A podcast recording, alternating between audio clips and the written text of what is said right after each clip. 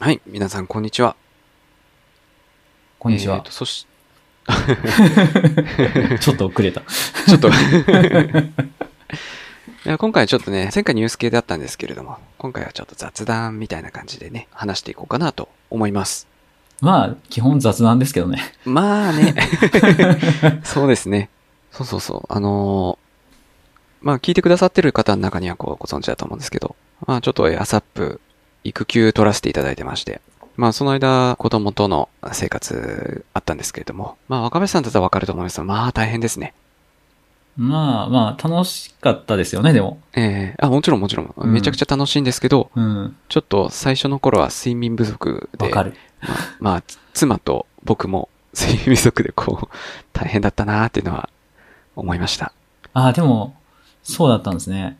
僕はね、逆にね、自分は睡眠時間を、あの、しっかり確保するようにしてました。両方睡眠不足だと、あそうですよね。うん、大変だっていうのがあって、うん。で、起きてる間のパフォーマンスを上げるっていううんうんうん感じに僕の時はしてましたね。なるほど。うん、多分、あの、あれによると思うんですよ。子供が泣いてる声で起きちゃうかどう か。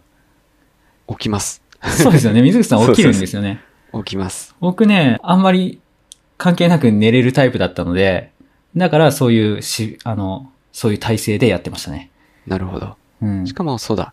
若林さんの場合はこう、お家でこう、仕事が、お仕事できるので、昼間奥さんちょっと寝れる、寝るとか、そういうことはできる。そうそうそう、そうですね。そういうなんかこう、分業って言ったら変ですけど、こう、助け合いみたいのがこう、夜と昼でできるのがいいなって思い思いました、それ。ああ、確かに。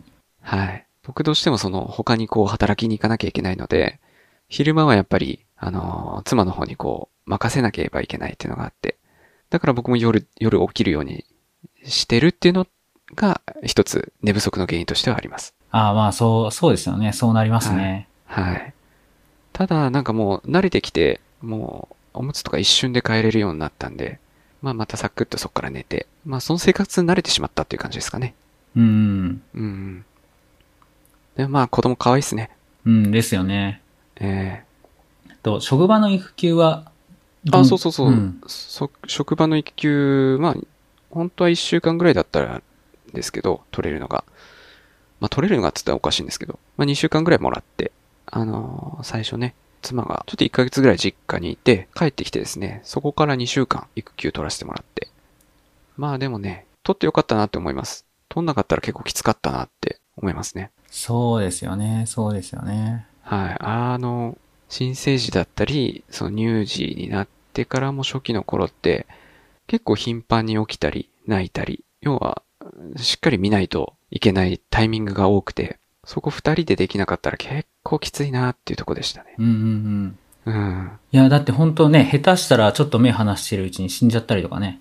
いや、ほあんりとますそうかならんね。ですよ。うん。はい。結構それを、まあ、絶対起こしてはいけないなと思って、う。うんん。いろいろ工夫はしてるんですけどね。まあだから、まあそれで寝不足になるのは全然いいんですよ。うん。うん。ただ、頭回んなくなるんで、ちょっと大変でって、 大変だったっていうのはあるんですけどね。でもまあ楽しいですね。うん。うん。ですよね。で、まあ、育休取ってる間は、仕事のこととかも頭よぎりましたけど、まあなんとかしてくれるんで、大丈夫なんですよね、結局。うん。うん。だから、この回を聞いてるね、人で育休取ろうかなって思ってる人はもうぜひバンバン取ってもらったらいいなと思います。あの、妻のためにも、子供のためにも取った方がいいですね。ですね。いや、僕もね、結局、あの、子供生まれてから、僕の場合はその実家に妻が帰るとかなくて、もう最初からずっと僕と妻でやってたんですけど、えっ、と、もうほぼほぼ育休状態でしたもん。い1ヶ月以上。 ほとんど仕事してなかったですも ん。もう空いた時間にちょこちょこっと作業はできるけども、がっつりできないですよね。そうそうそうそまあ、その時間でこの瞬間しか経験できないからいい経験だなと思うこともありますしね。う。そうですね。まあ別にね、パソコン向かってとかね、あの、仕事とかはね、別にいつでもできますからね。そう、後でもいいんですよ。うん。じゃあもう、今は、今はでももうだいぶお子さん、大きく、大きくって言ってもまあ大きくはないでしょうけど、そうですね。育って、うん。育ちました。ちょうど3ヶ月ちょっと過ぎて、この間あの、まあ、100日のお祝いをして、お宮参りもしてきたんですけど、まあ、まだ喋ったりはしないんですが、なんか言葉じゃないことをなんか、あうあう言ってたり、本当に大人みたく、あははって最近笑うようになったんですよね。うーん。うん。だからそれがなんか、めちゃくちゃ嬉しくて。ああ、いいですね。ええ笑ったって笑う。 そう、こういう風に笑うだけでも、すごい嬉しかったなって思います。うーん。うん。あとはまあ、まだ全然ハイハイもできてなくてね、首は上がるんですけど、これから動き回ると大変になるのかななんて思ってます。ああ、そっか、3ヶ月ってそうですよはね。い。おそらくもうちょっとかなと思います。うんうんうんうん。まあ結構ね、個人差は大きいですからね。あそうの辺はですよねう。ん。はい。あんま若り林さんとかはもう歩けてると。うん余裕で歩いてます。はい。余裕で歩いてますね。今、もうね、なんだろうな。もう、もう赤ちゃんじゃないですもん。子供ですもそっか そっか。ん。うん。もう喋りますあのね、まだね、日本語不自由ですね。日本語不自由っていうあーか、日本語じゃないですね。えっとあね、た単語みたいな。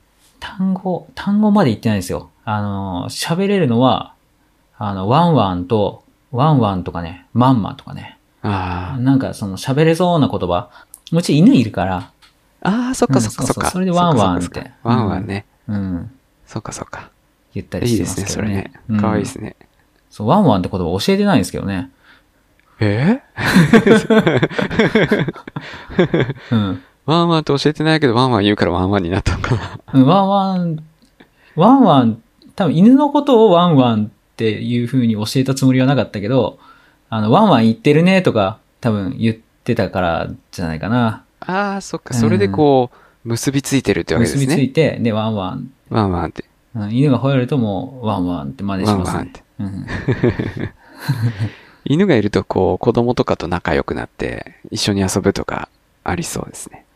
うん、まあね、なかなかね、それはね、難しい面もありつつって感じですね。あ、そうなんですうねん。。そうそうそう。まあ犬、犬と子供っていうのもね、あの犬の性格とかにもよって、その本当に新生児の頃からね、あの一緒に仲良くしてるパターンもあれば、まあそうじゃないパターンもあってですね。 なるほうど。んそうかそうか。そうそうそうそ要は、犬が今のポジションこの子に取られちゃうって思ってるかもしれない。う。うん、とかね、あとは犬がね、人間だと認識するかどうかとかね。ああ、確かに確か赤ちに。ゃんのことをね。えうえん。まあ犬から知っても、だって恐怖ですよ、多分。なんそかうで得すね体の知れないものが 来たら。うん。しかもなんか泣いてるって言ったらね。そうそうそうそう。だから、なんかそのあたりもあるから、その、そういうのもやっぱり、あの、個人差とか個体差とか。そうですね。ありまうんすあるね。なーって感じですね。その、犬の性格もあるし、子供の性格もあるし。ええうん。まあうちはなんか、うん徐々に仲良くなってきたかなーって感じ。うんうん。まだちょっと慣れてないのところもあるかもしれない。そうそうそうそう。そんな感じですね。なるほど。じゃあ、それはそれでちょっと、また、ちょっと大変だったっていう感じですかね。そうですね。あの、 うん。まあ、見てなきゃいけないのがね、ふ二人いるみたいな感じではありますね。そうですね。う。うんん。そうそうそう。そんな感じで。結構ね、僕まだね、まだでもないな。一時は結構、こう、作業時間取れてたけど、最近またね、結構いろいろ忙しい。あの、子供とかもあるし、おーっていうので、あんまり時間がね、最近ね、なくなってきて、あそうなんですね。うん、仕事時間がちょっと減ってる状態なんですよね。うん。で、結構ね、あのーなんて言うんだろうな、メンタル的にね、結構ね、来たんですよ。やっぱ、その、こう、やりたいことがあるのに、やってる時間が物理的にない。でも家庭のことも当然やりたいから、その、ね、かといって睡眠時間削るわけにもいかないし、みたいな感じで、こうね、いやー、わかります。うん、そう、焦りみたいなね、ええあって、で、ある時ね、ある時っていうか年末に、ふとね、気づいたんですよ。ツイッターが良くないなと思って。ツイッター見てると、結構いろんな人がこう活動的にアクティブに活動してるのが見えるんですよね。見えますね。んそう。で、どうしても比較しちゃうんですよ。自分の、その、現状と。わかります、わかります。その気持ちわかります、うんめっちゃ。そう。なので、ツイッターやめました。そうそうそうそう。若林さん、プツンとね、あのー更新ないなっていうのは。そうそうそう。あの、ポッドキャストの、あの、更新しましたとかって、ツイートだけしてるけど、もう一切見てないですね。まあ、メンタルヘルス的にはいいことなのかもしれないですね。そう、すごくいいですね。あの、ええすごいこう、心が楽になりましたよ。ツイッターやめたら。ええやっぱりなんかこう、人がなんか物作ってたり、こんだけ頑張ったよみたいなね、どんどんどんどん先行ってんの見たら焦っちゃいますもそうそうそうそう。で実際関係ないんですよね、他人がどうとかってね。ん。そうなんですよね。全く関係ないですよね。そうそうそう。自分が満足できるかどうかなんで、ええうん、だけど比較しちゃいますよね。そう。えそうなんですよ。なんでね、ええなんかそういうね、焦りとかある人はぜひツイッターやめてくださいっていうね。えうんそう、ツイッターとね、フェイスブックもやめた。僕も Facebook はずっと前に、もうほぼほぼ使ってないですね。なんか疲れちゃった。そう、そう、ほぼほぼ使わないんだけど、たまに通知書が来るから、うん、そういう時に開いて見てたりとかしてたんだけど、もう、アプリ消したので、見てないですね。うん。唯一見てる SNS はインスタグラム。おー。うん。インスタは平和です。確かに、うん。確かにインスタは女性の方が多いからかな。なんだ、そんな関係ねえか。もうインスタはでもやっぱりね、風景とかなんだろうな。あーまあ何確をかにフォローしてるかとかにもよるかな。そうですね。うん。インスタはね、なんかね、平和なんですよ。多分、文字がないからかな。あと、おそらく結構、癒し系のその写真とかもありますよね。そうそうそうそう。ツイッターって結構なんかこう、尖った文字とかもあったりするから、文章とかもあるから、うん。結構読んでると疲れるなっていうのはありますけど、そうですね。その辺がちょっと違うかもしれないですね。そうですね。うん。なんでもう僕のインスタは最近あの、野生動物の写真を、そう。この間リストとか上げてましたよね。そうそう、リスとかね、キツネとか、カラスとかね。そうそうそうああ、散歩してんだな、って思いながら見て散歩ましした時にね、写真撮って、 あげてます。た。え平和平和。ー、平和ですね。え結構若林さん、ツイッターやられてた時は結構その、いろいろ考えて投稿されてたじゃないですか。これはこうだとか。ーそうかななんて言うんだろう。なんかそんな気がします。僕なんてお腹空いたとかそんな何も考えないで登録し、投稿してたんで、 自分の考えをこう投稿してたような印象があるんですよね。あしっかり考ええて。ええまあ、それが当たり前なのかもしれないですけど、だからそういうのもまあ、疲れる原因の一つでもあるのかなって、自分の場合は思いましたね。ああ、そういう意味だとね、あの、ええツイッターやめて、最近ね、ちょっと思わなくなってきたけど、2週間ぐらいは、まだちょっと前までか、は、あの、なんか思いついてツイートしたいって思うんだけど、ああ、発信したいと。うん。最近それもね、あんまり減ってきたかな、思うことが。うん。もうツイート専用のクライアントみたいなの作っちゃって。そう、ツイート専用のね、クライアントはね、世の中にはね、あるあるんんですですよね。うんなんだけど、まあ、僕もツイッターを見ないようにするために、あの、ツイ、ツイート専用のやつをちょっと遊びで API いじって、ちょっと作ってはいますね。あの、この間の AirSAP の投稿ええとかそれでやったかな。あの、あそうなやんっでぱすツイねッター開くと見ちゃうから、うん、結局リプライ来たら見ちゃうんですけど、 うん。まあまあ、あの、リプライに返信するとかをするために、まあ開きはしたんですが、そうだからね、僕のね、ツイートね、多分ね、あの、アプリのとこ変な名前になってますよ。謎のツイツイッターアプリになってますねそう。そうそうそう。 これ、あの、API 使って。え、面白い。 うん。本当だ。そうどうしてもね、最低限ツイートしなきゃいけないことっていうのがね、ありますよね。えーあるので。まあ、アカウント消すとかね、そういうのはちょっともったいないし、それ本当にねやめちゃうってことになっちゃうからね。ちょっと今離れるって感じですかね。そうそう、それはやりすぎなんで、もう本当にアプリを消して、もう見ない。見ない。見る必要があるときは、まあ、ちょっとだけ見ると。そう、見る必要が、見る必要は基本的にないですよね。本当リリップだけ見たい。そうそう。うんリプリプライだけはうん。受けると。そうそうそう。そんな感じですね。確かにな、今もこうツイッター見てますけど、なんか、いろんな情報が入ってきて、結構混混乱じゃないですけど、どこの、どこに集中しようかなっていうのがわかんなくなっちゃう。そう、ツイッターで得られる情報っていうのもすごい多いから、あの、有益なね。ええそうですようね。ん。そう、だから見るのやめるって、こう、情報、得られてる情報量は減ってるとは思うんですけど、まあまあまあ、とりあえずちょっと、あの、メンタルヘルス的な意味で、ちそょっうとですね。うん、今はやめてますって感じ。それが大事だ。結構それで、時間できましたか時間はね、あ時間はできたのかなうん、時間よりもやっぱり、あの、の焦りとかがなくなったっていう。そうかなあそう、時間自体はね、あの結局ツイッターやめたところで、あの、ニュースサイトとか見ちゃうから、あー、ああ、あの、時間は分散されるだけなんです ね。そうそう、時間は ね、違うところにええ座れる。いや、でもどうかななんか、仕事、作業時間が増えたかどうかはあれとして、なんか他の時間増えてるかもしれないですね。なんか、あの、漫画読んだりとか。ああ、要うはんその、休む時間と言ったら変そでうすそうけど。そうそうそうそう。うん。そう、ツイッターを見てる時間に、あの、エンターテインメントを見られるといううん、意味では、まあ、それでもね、あの、精神的にはプラスになってると思うんで。そうですねうん。確かに。うん。だからね、結構大変だと。ツイッター見て大変だという方は、い一旦 SNS 離れてもいいかもしれないですね。そうそうそう。ね、別にアカウント消さなければいつでも戻れるわけなんでね。ええうん。そういえば Facebook はもうメッセンジャーぐらいしか使ってないですそう、ね。 Facebook はね、あの、メッセンジャーだけ入れとけばいいんですよね。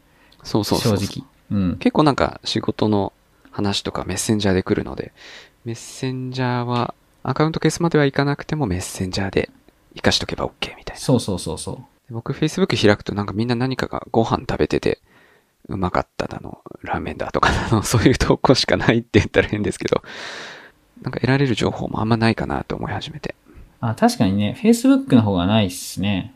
情報的には。情報発信するにはいいのかなとは思うんですけどう、ん。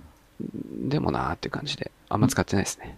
まあ、Twitter もね、あの、結局、タイムラインを結構長時間見てるから、いい情報を得られてるけど、じゃあ、どのぐらいの割合で、こう、ためになる情報があるかっていうと、あの、昔の2チャンネルとそんな変わんないんじゃないかなっていう気も若干しますね。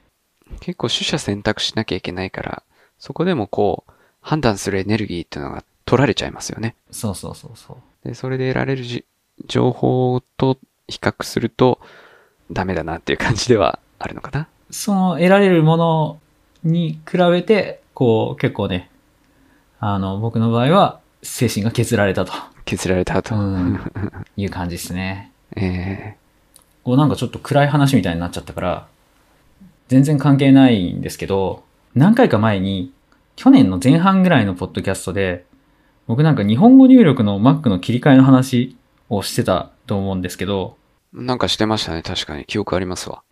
うん、そう。iPad 用のマジックキーボードと Mac の日本語切り替えを揃えたいみたいな話をしてて、で、Mac の方で、えっ、と、結局、キャップスロックで、こう、入力切り替え、両方をキャップスロックで入力切り替えっていうのにしたみたいな話をね、したと思うんですよ。で、それをね、半年ぐらいやってたんですけど、半年もやってないかなまあ、あの、非常にね、誤爆が多いっていうことがあって、キャップスロックってなんか無意識に押す、無意識にでもないな。あの、言語切り替えするときって結構なんか、こう勢いで押すから、なんかタブとかシフトとかにずれるんですよ、上下に。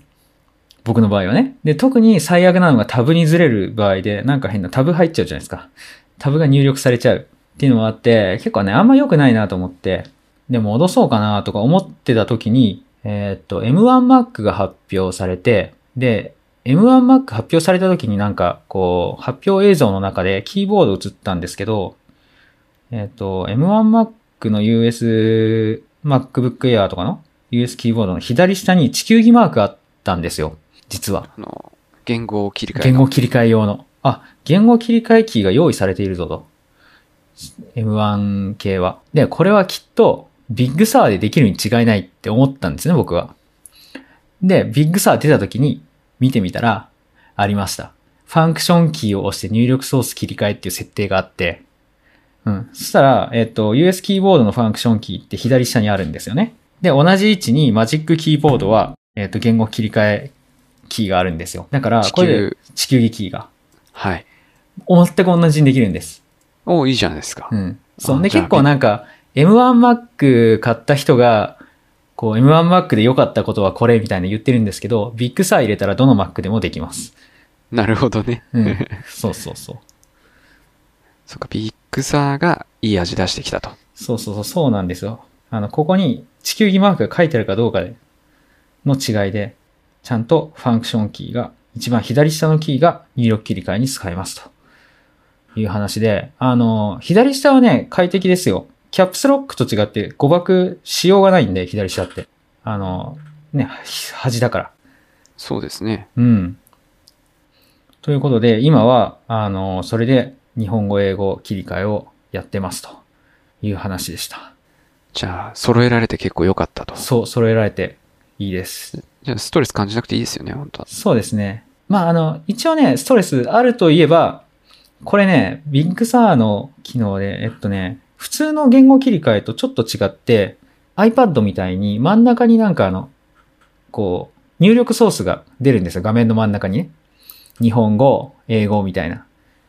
ポワンと出るんですね。英語、英字ひらがなか。英字ひらがなって出るんですけど、たまにバグって押しても何も出ない時があって、おーそういう時じはゃ従来通りのコントロールスペースで一回切り替えてあげると復活します。まだちょっとババギーな、あそんな感じですね。えー感じではあるんですが、まあまあ、同じように使えて良いので、ぜひビッグサー入れてて、iPad のキーボードも使ってる人はね、試してみてほしいなって感じですね。うんうん。いいですよね。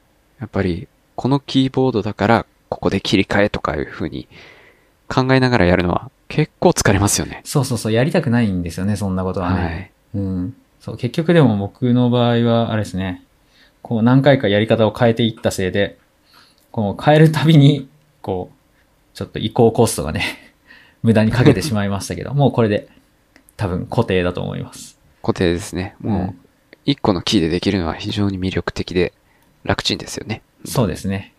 まあ、JIS キーボード変えっていう話ではあるんですけどね。 まあ実質だったら、カナと英数でね、ええやりますけど。まあまあ、US が好きなんでね、仕方ない。えで、おかげでキャップスロックをコントロールに割り当てに戻せたので、それも良かったですね。